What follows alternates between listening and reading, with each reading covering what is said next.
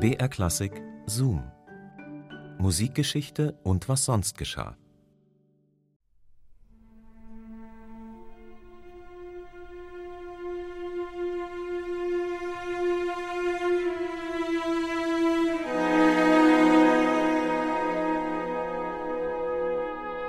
Nein, München empfing Richard Wagner nicht gerade mit offenen Armen. Denn so mancher Bewohner der weißblauen Residenzstadt begegnete dem Komponisten mit unverhohlenem Argwohn. Ob Zurgrost oder nicht, die Motive der Wagner-Skeptiker lagen jedoch nicht unbedingt im Mir-sein-mir-Chauvinismus der Bayern. Der Meister aus Sachsen hatte die Ablehnung vieler Durchschnittsmünchner mit seinem unsensiblen Auftreten durchaus auch provoziert. Was soll man um Gottes Willen von jemandem halten, der sich außerehelich mit Cosima, Verheiratete von Bülow, vergnügt? Der sich ohne Gefühl für Befindlichkeiten als politischer Strippenzieher versucht und der eine unanständig schwülstige, Sinne und Verstand benebelnde Musik komponiert, mit der er einen blutjungen, geistig und moralisch ungefestigten König dazu bringt, den Staatshaushalt zu ruinieren. Die Vorgeschichte. Im Frühjahr 1864 hatte der 19-jährige Ludwig II. den hochverschuldeten Richard Wagner an die Isar geholt und großzügigst von allen seinen finanziellen Nöten erlöst. Schon bald hatte der Münchner Volksmund einen Spitznamen für Ludwigs neuen Liebling erdacht. Lolus, in schlüpfrigem Anklang an die legendäre Mätresse Lola Montes, über deren zarte Bande Ludwig I., der Großvater des jungen Regenten, gestolpert war. Lolus und Ludwig, prekärer Komponist und spendabler König, berechnender Lüstling und homoerotischer Schwärmer. Das war eine Männerfreundschaft, über die sich nicht nur der bayerische Finanzminister entsetzte. Kein Wunder, dass dem selbstherrlichen Tonsetzer viele Ressentiments entgegenschlugen. Und es scheint fast so, Wagner hätte es darauf angelegt, sich in München viele Feinde zu machen. Einer von ihnen saß im Orchestergraben des Königlichen Opernhauses. Es ist der angesehene Hornvirtuose Franz Strauß, der Vater des Komponisten Richard Strauß.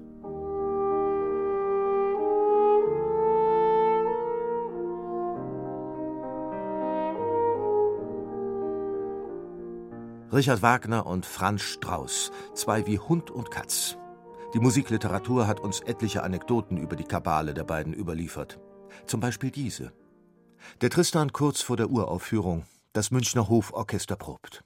Auch Richard Wagner ist anwesend. Wie so häufig rebelliert der Hornist Strauß gegen die Klänge, die für ihn das musikalische Unheil der Welt bedeuten. Es kommt zur Diskussion.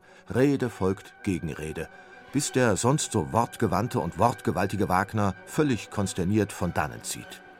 Darauf Franz Strauß triumphierend: Ha, ich habe ihn in die Flucht geschlagen.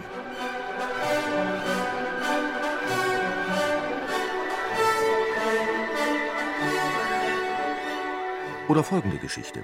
Jahre später ist Franz Strauß, trotz heftigster Widerstände, auf Befehl seines Dienstherrn Ludwigs II. gezwungen, an den Bayreuther Festspielen mitzuwirken. Seine Orchesterpflichten muss er erfüllen, daran führt kein Weg vorbei, aber keiner kann von ihm verlangen, am obligaten Mittagstisch im Theaterrestaurant teilzunehmen.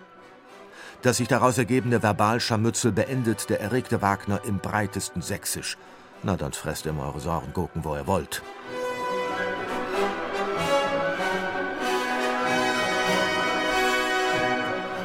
Richard Wagner, der Mephisto der Musik, der Schwindler, der in seiner Giftküche Verderbliches zusammenbraut. Die Abneigung des Franz Strauß ist eine Abneigung auf Einseitigkeit. Denn Richard Wagner schätzte trotz aller Unstimmigkeiten die Fähigkeiten des Instrumentalisten überaus.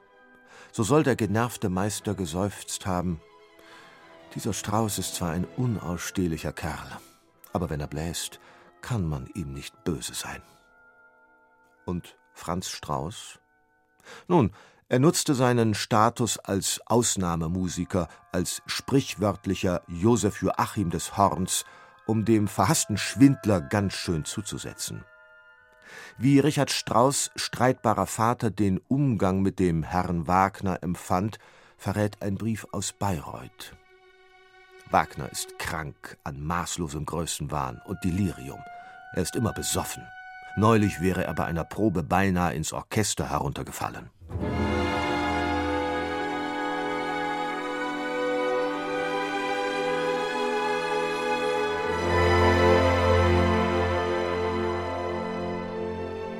Die bayerische Kultur mag eine Streitkultur sein, die das Grandeln als Volkssport betreibt. Dennoch sind die negativen Gefühle, die Vater Strauß dem Herrn Wagner entgegenbringt, mehr als die charmante Aufmüpfigkeit eines Stammtischmünchners. Der Hofmusiker, der als Sohn eines Türmers zum Konservatoriumsprofessor aufsteigt und mit einer Tochter aus der Brauereidynastie Pschorr verheiratet ist, ist ein durch und durch wertkonservativer Mann. Ob Moral oder Musik, das Gesamtkunstwerk Wagner kann ihm nur äußerst verdächtig sein.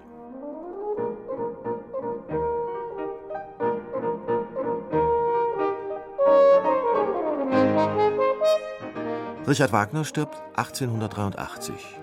Als das Münchner Hoforchester vom Tod des Meisters erfährt, erheben sich alle Musiker.